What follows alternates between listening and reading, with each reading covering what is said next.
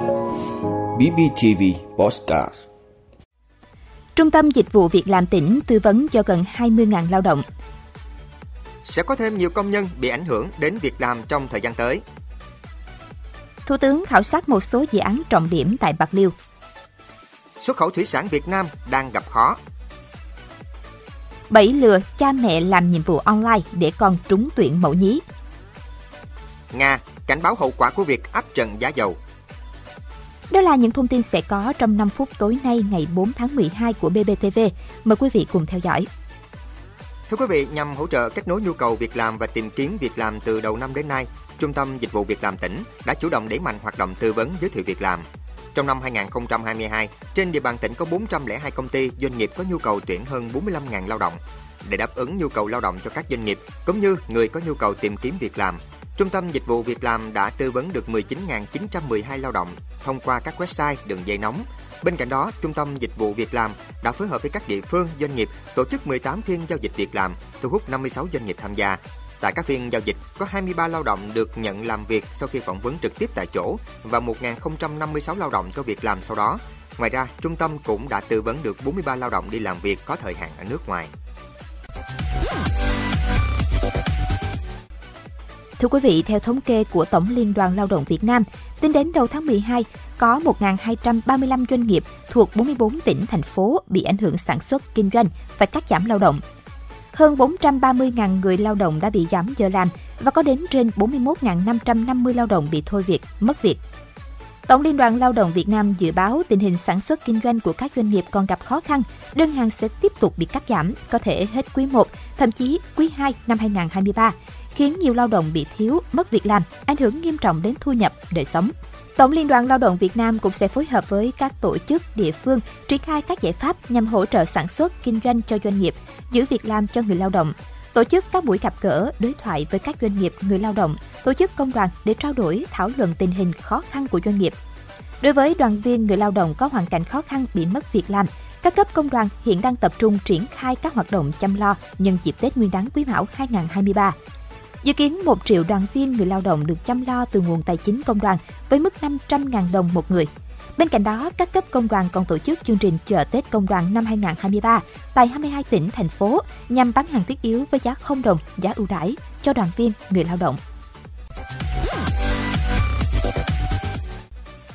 Thưa quý vị, trong chương trình công tác tại tỉnh Bạc Liêu, Thủ tướng Phạm Minh Chính và đoàn công tác đã khảo sát công tác giải phóng mặt bằng đường cao tốc Bắc Nam phía Đông, tuyến Cần Thơ Cà Mau, đoạn qua địa bàn tỉnh Bạc Liêu.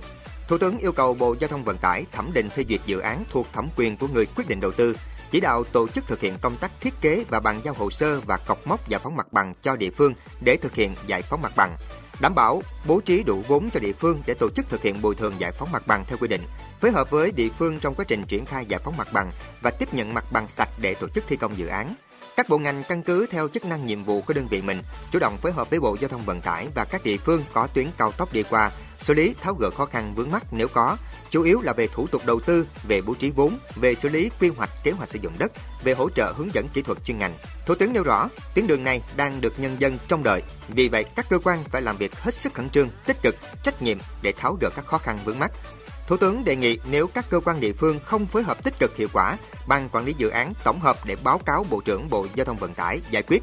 Nếu Bộ trưởng không giải quyết được thì ban quản lý dự án có thể gửi trực tiếp cho Thủ tướng để chỉ đạo xử lý.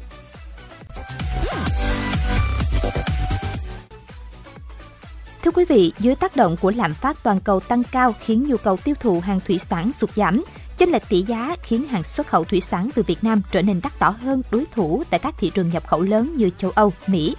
Vì thế, lượng đơn đặt hàng thủy sản của doanh nghiệp Việt Nam có xu hướng sụt giảm, lượng hàng tồn kho của các doanh nghiệp tăng, dù đã vào giai đoạn cao điểm tiêu dùng cuối năm. Theo các doanh nghiệp thủy sản, những tháng cuối năm, xuất khẩu gặp nhiều khó khăn khi các đơn hàng có dấu hiệu suy giảm rõ rệt.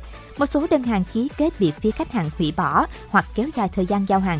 Trong khi đó, với đặc thù phải huy động nhiều vốn vay để tài trợ nguồn hàng, không ít doanh nghiệp đang gặp nhiều khó khăn. Thời tín dụng thắt chặt, lãi suất tăng mạnh ảnh hưởng lớn đến kế hoạch kinh doanh và chi phí vốn của các doanh nghiệp. Trong những tháng cuối năm 2022, xuất khẩu thủy sản còn khó khăn. Tuy nhiên, với những dự đoán và giải pháp mà các chuyên gia đưa ra, sau quý 1 và quý 2 năm 2023, triển vọng xuất khẩu thủy sản Việt Nam sẽ khởi sắc trở lại.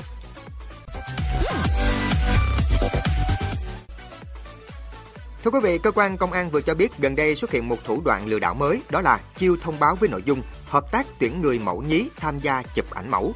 Thủ đoạn của đối tượng là thông qua mạng xã hội Facebook hoặc Zalo, Telegram. Nhóm lừa đảo sẽ kết bạn và mời tham gia ứng tuyển người mẫu nhí cho hãng thời trang. Sau khi phụ huynh đồng ý, đối tượng sẽ đưa vào một group chat để mời tham gia thử thách. Thử thách là chuyển khoản để mua sản phẩm hàng hiệu với số tiền tăng dần. Thông thường, thử thách thứ nhất, thứ hai sẽ được trả hoa hồng và tiền làm nhiệm vụ đúng như thỏa thuận. Khi số tiền chuyển tăng cao, các đối tượng bắt đầu dở trò bằng các thông báo xài cú pháp hoặc sai số tiền và người tham gia sẽ phải chuyển lại cho đúng. Trong trường hợp không kịp thời hạn quy định phải nộp thêm tiền để được gia hạn, nếu không sẽ bị mất tiền. Cứ như vậy số tiền tăng dần. Trước chiêu trò lừa đảo sử dụng trẻ để đánh vào tâm lý phụ huynh, cơ quan công an khuyến cáo người dân không cung cấp những thông tin cá nhân cho người lạ, người không quen biết trên không gian mạng, không kết bạn, không vào các nhóm Zalo, Facebook, Telegram, không quen biết, thường xuyên theo dõi cập nhật thông tin tội phạm để phòng ngừa, trình báo cơ quan công an nơi gần nhất hoặc nghi vấn có hành vi thủ đoạn như trên. Thưa quý vị, sau khi nhóm các nước công nghiệp phát triển hàng đầu thế giới G7 và Liên minh châu Âu EU nhất trí áp giá trần đối với dầu Nga ở mức 60 đô la Mỹ một thùng, giới chức Nga đã cảnh báo về những hậu quả của quyết định này.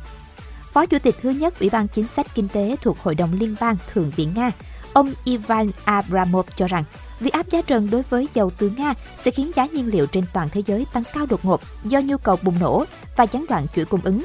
Đồng quan điểm, Đại sứ quán Nga tại Mỹ tuyên bố Moscow sẽ tiếp tục tìm khách hàng có nhu cầu mua dầu, đồng thời nhấn mạnh các bước đi như vậy chắc chắn sẽ khiến bất ổn gia tăng và áp đặt chi phí cao hơn cho các khách hàng cung cấp nguyên liệu thô.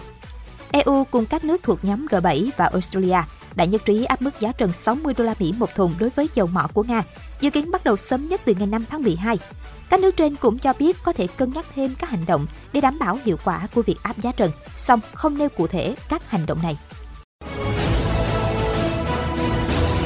Cảm ơn quý vị đã luôn ủng hộ các chương trình của Đài Phát thanh truyền hình và báo Bình Phước. Nếu có nhu cầu đăng thông tin quảng cáo ra vặt, quý khách hàng vui lòng liên hệ phòng dịch vụ quảng cáo phát hành số điện thoại 02713 887065. BBTV, vì bạn, mỗi ngày.